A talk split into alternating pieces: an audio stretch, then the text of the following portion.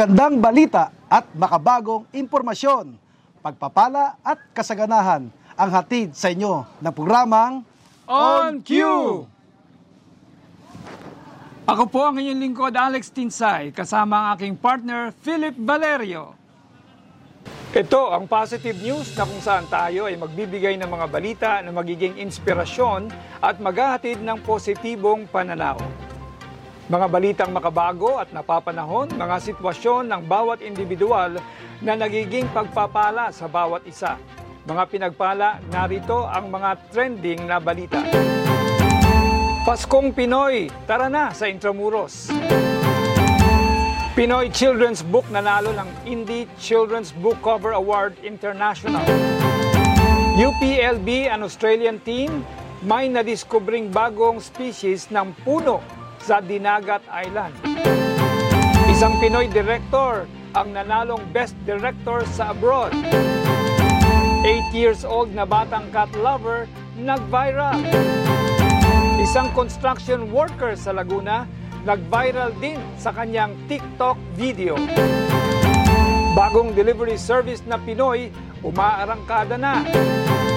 Mga doktor, sinisikap na mapanatiling low risk ang kategory ng COVID-19 sa Pilipinas. Para sa detalye ng mga balita, Paskong Pinoy tara na sa Intramuros. Dinarayo ang Intramuros sa taglay nitong natural na ganda. Mararanasan mo ang makalumang vibes, fully vaccinated man o unvaccinated. Bukas ito ng 9 a.m. hanggang 7.30 pag weekdays at 9 a.m. 8 p.m. pag weekends. 75 pesos ang entrance fee sa adult at 50 pesos naman sa mga students at PWDs. Yan ang pinakamalapit Alex ng mga tourist spot dito lang sa heart ng Metro Manila. At ah, ang mura ng entrance fee. At ah, kagandahan dito, sa kabutihan ng Diyos ay open na to sa public.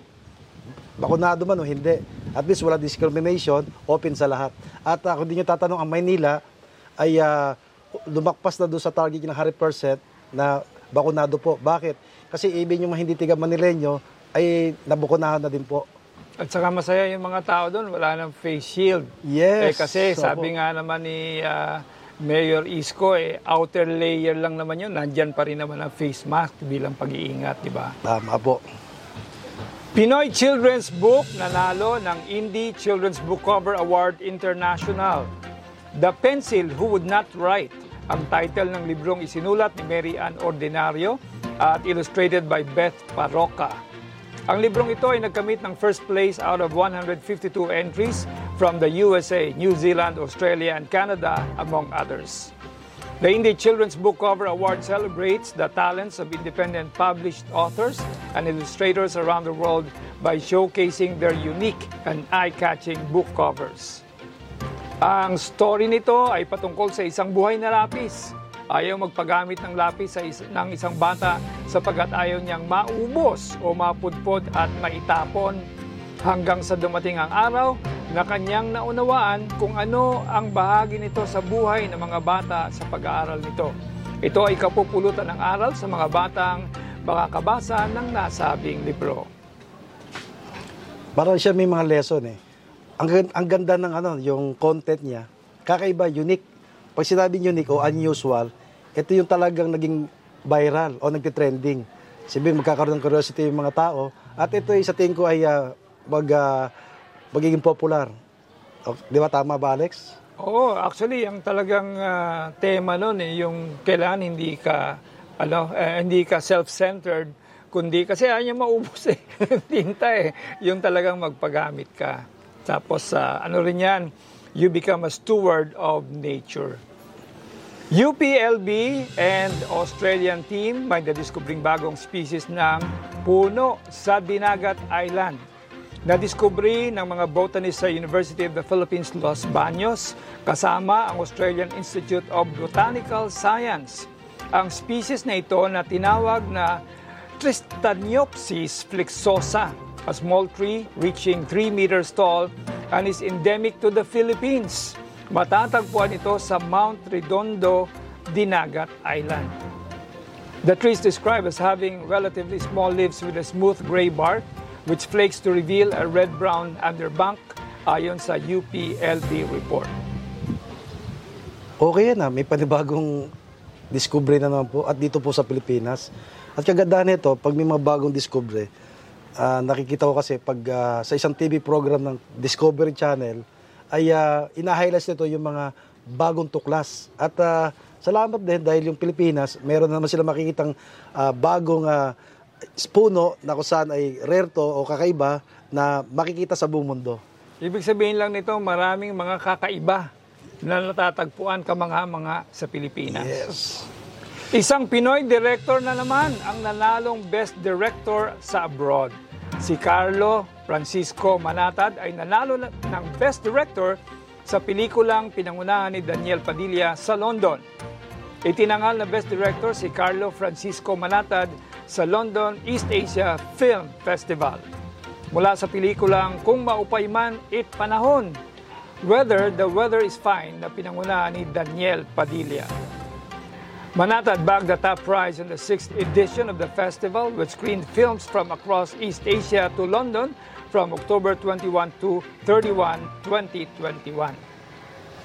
Actually, yung ating mga Pilipino director, Alex, talagang pag gumawa silang pelikula, talagang yung, yung re- realistic, yung isinasabuhay talaga ng mga ugali ng mga Pilipino. At ah, ito ay ah, napupulutan ng aral. Dahil uh, karamihan po sa ating mga kababayan, yung ah, natutunan nila talagang from ah, rag to riches, Sabihin, nakita mo yung buhay nila eh. Yung pa- paano yung unti-unti sila mag-growth. Hindi yung tinatawag na ah, one day millionaire o biglaan lang yung paglago. At kagandahan nito, yung mga nakapanood nito ay magkakaroon ng inspiration sa buhay nila. Alam mo, sino-showcase din dito, pinapatunayan na ang Pilipino talaga creative, magaling. Hindi ako magtataka kung ah, isang araw eh yung Nudge Production eh magiging pelikula eh. At ikaw ang magbibida eh. Wow! 'Di ba? Parang Hollywood ah. 8 years old na batang cat lover nag-viral. Si Day Day, ang cat lover na nakaipon ng pera at imbis na pambili ng bagong cellphone na laruan, pinili niyang mas bila ng pagkain ang mga pusa. Ang batang ito ay may alaga rin pusa at naisip niya ang pakainin din ng mga pusa sa kalye. Dahil ayon sa kanya ay dapat mahalin natin ang mga pusa tulad ng tao at huwag ituring na laruan. Wika naman ang nanay ni Dayday sadyang mapagmahal nga raw sa hayop ang kanyang anak at ang bata na rin ang nagsabi na mas gusto niyang pakainin ng pusa kaysa bumili siya ng bagong cellphone. Grabe to batang ito, no? Sa mura edad niya, nandun yung tinatawag na pagmamahal niya. At the same time ay ah, mapagbigay at ah, inuuna muna yung iba, lalo na pusa, no? At ah, bago ang sarili niya. At talagang ah, yung passion niya na ah, other first before yourself. At ito naman ay ah, talagang maganda ugali sa ating ah, ating mga kababayan o sa Pilipino. At sana ay ah, tularan itong batang ito. Ang magandang aral dyan eh, yung ano, mapipigilan yung cruelty to animals. Alam mo ba yung mga pusa para mailayo? Nilalagay pa yan sa mga sako, tapos tinatapon sa malayo. Eh, kaawa-awa naman yung mga pusa.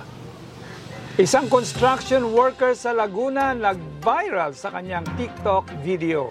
Si Dindo Cabiles, isang construction worker na araw-gabi nagtatrabaho ngunit kapag lunchtime, siya ay TikTok star.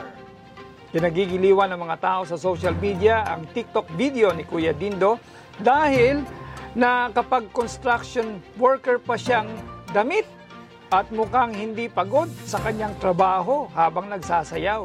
At hindi lang sayaw, kundi pag-arte ay nagagawa niya sa panahon ng kanyang break. Si Kuya Dindo ay hindi madalas umuwi sa kanyang mga anak, kaya naman ginagawa niyang libangan ang pagtitiktak para maibsan ang pagkamis sa mga ito. Yes, actually napanood ko yung Alex. Nakakatuwa nga yan dahil ah, parang ano niya, pastime para yung pagod niya ma-relieve. At the same time, yung kanyang kalungkutan dahil nga bilang ah, ah, ama na pamilyado na ibs na yung kanyang lungkot sa pamilya. At nakakatuwa, alam niyo po siya ay ah, dancer talaga. Ah, ang kanyang talento. Kaya yung kanyang in-express yung kanyang talento sa pagsayaw nito. At naging ano pa, ah, instant ah, popular kagad po siya, nag-viral po kagad. Alam mo, ang maganda dito kasi sa TikTok, kahit ordinaryo ka lang, you can showcase your talent, no? Ibig sabihin, yung namang mga platform na yan, neutral yan eh, di ba? So maganda ginagamit natin sa mga bagay na makabuluhan, sa mga bagay na kung saan, katulad niyan, 'di ba? Ah, yung iba ang shoes, 'di ba? So pag pag natawa ka, halimbawa, ma- magandang magandang i-share sa mga tao. Bagong delivery service na Pinoy, umaarangkada na. Isang bagong delivery service ang mainit na tinatangkilik ng ating mga kababayan na develop ang hatid ni Juan sa kasagsagan ng pandemya noong nakaraang taon. Very interesting itong hatid ni Juan dahil ang founder nito ay matatawag nating superwoman. Panoorin natin ang video ng ating panayam sa CEO and founder, Igel Landicho. Magandang araw po sa inyong lahat. Ako po si Aijel Landicho, ang CEO ng Hatid ni Juan Corporation. Um, Unang-una sa lahat, gusto ko pong ipakilala sa inyo ang Hatid ni Juan. Ano nga ba si Hatid ni Juan? Ang Hatid ni Juan po ay isang Filipino concept of an online market and delivery services that is prioritizing our local sellers and local farmers within the municipality. Ano nga ba ang pinagkaiba ng hatid ni Juan sa ibang delivery services? Unang-una po sa lahat, ito po'y tatak Pinoy, gawang Pinoy. Ang hatid ni Juan po ay may iba't ibang serbisyong ibinibigay. Meron po tayong same-day delivery na kung saan po ay maaari po kaming bumili ng inyong mga pagkain. Ganon din po, pwede po namin kayong ipagbayad ng inyong mga bills at ah, meron po tayong general services na kung saan po ay maaari po namin kayong ihanap ng mga plumber, um, electrician, ah, beautician, massage therapist at additional din po ng aming serbisyo ay meron po kaming child and elderly care na kung saan po kung wala po kayong oras para dalhin si nanay sa kanyang check-up o si baby, maaari po kayong i-assist ng hatid ni Juan. Kaya naman po, kayo po ay malugod naming inaanyayahan na i-download ang hatid ni Juan delivery app. Available na po ito sa Google Play Store and iOS. One click, one got it all. Ang galing ng ginawa niya. Pinagsama-sama niya yung mga services ng bawat ah, company. Sibihin, all in one. Nagawa niya yon. Ganun talaga kagaling ang mga Pilipino. Talaga nakaka-amaze talaga. Kaya nga eh, ang maganda nito, ano lang siya, di ba? Yung parang hindi naman sh- malaki ang kanyang funding, pero kaya niyan lumaban. Kasi nga, yung kakayahan ng Pilipino is world class. Mga doktor sinisikap na mapanatiling low risk ang kategory ng COVID-19 sa Pilipinas. Magandang balita na nga na nananatili tayong low risk pero mas sinisikap pa ng mga doktor na matiyak na nasa mababa ang kaso ng COVID-19 sa bansa. Sabi ni Philippine College of Physicians President Dr. Maricar Limpin, kailangan nga daw bantayang maigi ang mga susunod na araw dahil naibaba na ang mga quarantine restrictions. Marami na mga establishmento ang binuksan at mga taong pwede na ang lumabas. Dagdag pa ni Limpin, kailangan makipagtulungan ng medical community sa ganitong pagkakataon at makapag-isip ng mga kapamaraanan na hindi mahihirapan ng mga tao o madagdagan pa ng iba yung mga restriction. Actually, masasabi ko dyan, ano eh, yung dumaan na ilang buwan o more than a year, yung naging lifestyle ng tao, yung kanilang activities, lalo na sa bahay, na naka-lockdown, ito na yung daily ano nila eh, ah, routine nila eh. Kumbaga talagang ah, manggagaling doon talaga doon sa kanila, sa bawat isa individual. Kasi malaking tulong ito eh. Yung nakagis na natin, nakagawian na ngayon during pandemic. At ah, naniwala ako, tuloy-tuloy na po yan. So ayan, gumaganda ng mga balita natin, pati na yung COVID, eh talagang ah, bumaba na yung alert level. At ang maganda dyan, alam mo, nagta-travel ako kanina papunta rito. Pa- ang daming tao sa labas at ang mga restaurants bukas, ibig sabihin, ah, masigla na naman ang ekonomiya. At sabi nga ng Bloomberg report, 7.1% ang tinaas ng GDP, which is almost a miracle. Kasi tayo may pinakamahabang lockdown eh. So totoo itong blessing ng Panginoon sa ating mga Pilipino. Kaya isang maligayang Pasko sa ating lahat.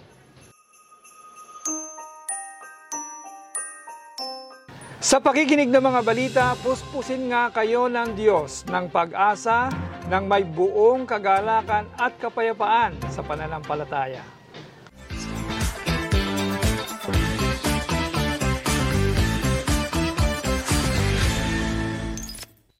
Pagpapala, kasaganahan at magandang buhay ang sama-sama nating pag-usapan at higit sa lahat, ibabahagi natin kung papaano babasagin at isapamuhay ng ating manonood ang kasaganahan na natanggap na nila mula nang nakilala nila ang ating Panginoon. At bago natin simulan ang ating usapin ngayon, allow me to read Ecclesiastes 11, 1 and 2. Cast your bread upon the waters, for you will find it after many days. Give a serving to seven and also to eight, for you do not know what evil will be on earth.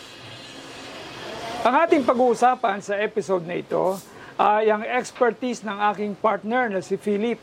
Ito po yung tinatawag na digital trading business. Alam mo, Philip, kapag sinabing digital business o digital trading, hindi ko rin masyadong naiintindihan ito, katulad ng marami sa ating mga kababayan. Pero pag sinabing digital trading, what comes to your mind? Actually, ito yung mga technology na ina-adapt ng mga mayaman na bansa. Kagaya po ng Amerika, Japan, sa London, at ah, iba pang mga part ng mga Europe. Kaya po ay napag-iwanan na tayo.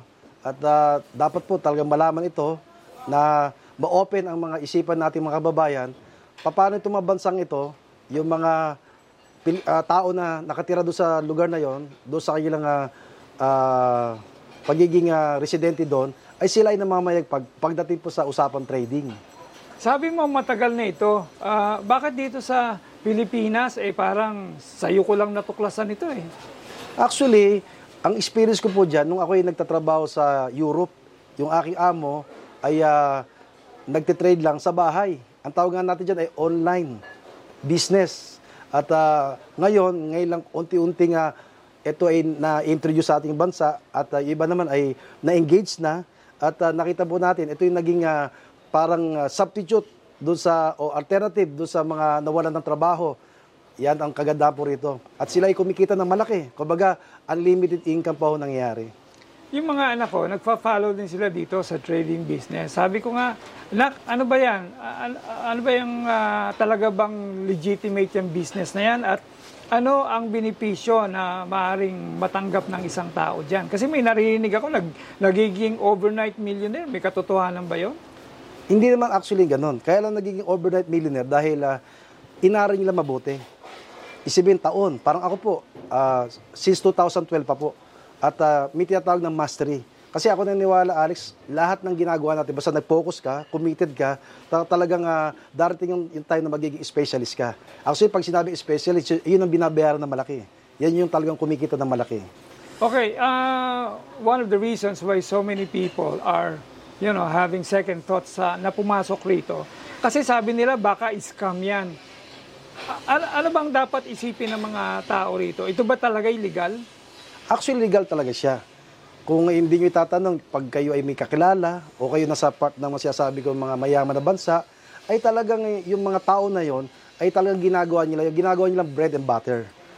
Dahil hindi ko lang basta nasabi yan, o nakuha ko lang yan, o sa ibang informasyon kung resources na kuya, kundi mismo nakasama ko po yung mga tao na yung mga naging amo ko po. Dahil ako yung naging katulong nila, naging caregiver niya o caretaker, nakita ko talaga actual sa mata ko kung paano silang naging hindi lang basta millionaire, multi-billionaire pa talaga in dollars. Eh, ako, hindi na ako lalayo kasi eh, nakilala kita. Alam ko talagang na-experience mo dyan at nagbago ang buhay mo.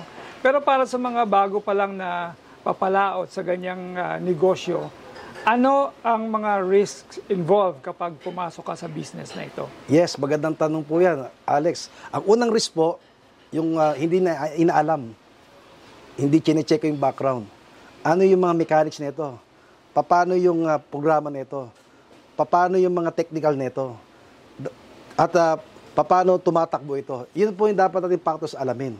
Once na nagkaroon na tayo ng background po, no, check background po nito, o checklist nito, ay ah, unti-unti na natin maintindihan yung mga bagay patungkol dito.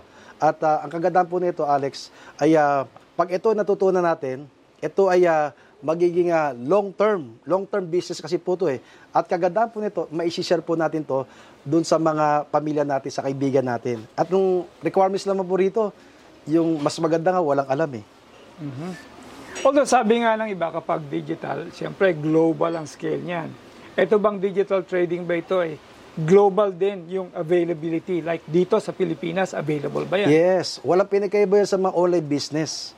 Di ba, iba-ibang klase ang online business, kagaya ng mga logistic, kagaya ng mga apparel, at lahat ng items.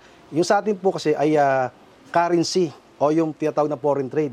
Nandun din po sa loob ng platform, yung kagaya ng mga stocks o mga digital o yung mga bitcoin. Eh, lahat po yan ay legal. Matagal na nag-operate po yan. Wow, naliwanagan ako sa mga sinabi ni Philip. Actually, mas maganda yung translation na binasa kanina, yung Ecclesiastes chapter 11, 1 hanggang 2. At ito pa yung mababasa po sa Good News Translation version. Ang sabi po rito, What a wise person does. Invest your money in foreign trade or forex or currency trading. And one of these days, you will make a profit. Put your investment in several places, many places even, because you never know what kind of bad luck you are going to have in this world. Medyo paliwanag ko lang konting ito. Maliwanag po dito, mismo si Solomon nagsabi. Si Solomon po binigyan ng karunungan ng Diyos na kung saan siya ay isa sa pinakamayaman na hari. Ang ginagawa niyo rito ay nagte-trade ho siya. Okay? Ano po tinetrade niya? Maliwanag po, currency po. At ang kagandahan po rito, pwede tayo kumita araw-araw. Yan po ang katotohanan sa pagtitrade. Araw-araw po tayo pwede kumita.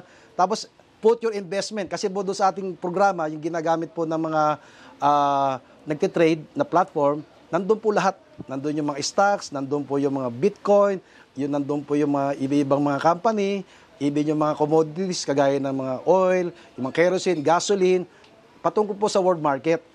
At ang kagandahan po nito, sabi rito, you never know what bad luck, ano mangyari. Kasi ito po yung nangyari, yung during crisis, ulitin ko po, during crisis, kaysa mga dati pang ah, nangyari, ay yung mga nagtitrade sa world market, ito po yung lalo pang maraming yumaman. Yan ang kagandahan dito. Alam niyo po yun, kayong mga nasa abroad dyan, yung mga kagaya ko, dating ah, OFW na nangamuhan, nakita po natin, yung mga amo natin, nagsiyaman po dito. At ah, yan ang ah, good news na gusto ko yung emphasize nyo. At ako po ay willing magturo dahil po ay ah, hindi nyo po itatanong ay dumaan ako sa mahabang proseso. Taon ang binilang, since 2012, inaral ko po to. Dumating po yung peak o ba yung highlights ng buhay ko na ma-master po ito. Dahil po ako ay nag-commit, dahil ito'y nakita ko at ito po ay sinapuso ko at sabi ko sa isang araw, pag nangyari na yon ay talagang ah, titiba tayo ng malaking pera. Ang kaganda nito ay pwede ko i-share sa inyo. At pwede nyo po akong ah, kontakin sa aking ah, email address o sa aking website, yung philipvalerio.com. At explore natin ang dami pang content ng website na ito. Nandyan po yung aking mga training videos sa ating academy, yung ating trading, Nandyan din po yung ating Bible study na Faith in Action. Meron din po tayong Real Estate Ventures, yung aking musika, no? yung ah, mga kanta po natin, nasa walo na po yan. At uh, pakipollow up na rin po ang ating mga social pages. Kagaya po ng Facebook at Chaplain Philip. Sa Instagram po at, at Philip Valerio Official. At sa YouTube po at Philip Valerio. Ako naman po ay paki-follow ninyo sa Facebook at Alex Tinsay PH, Instagram at Tinsay Alex. Bukod sa telebisyon, ang OnQ po ay available din on demand sa philipvalerio.com at sa Spotify at Anchor para sa mga nakikinig ng podcast. Kaya palagi po kayong sumubaybay sa programang ito. At ito po, si Philip Valerio. Magkita-kita po muli tayo next week. Ako naman po, si Alex Tinsay na palaging nagpapaalala, ang ating buhay ay nasa kamay ng Diyos, kaya He will see us through. God bless you more and see you next time.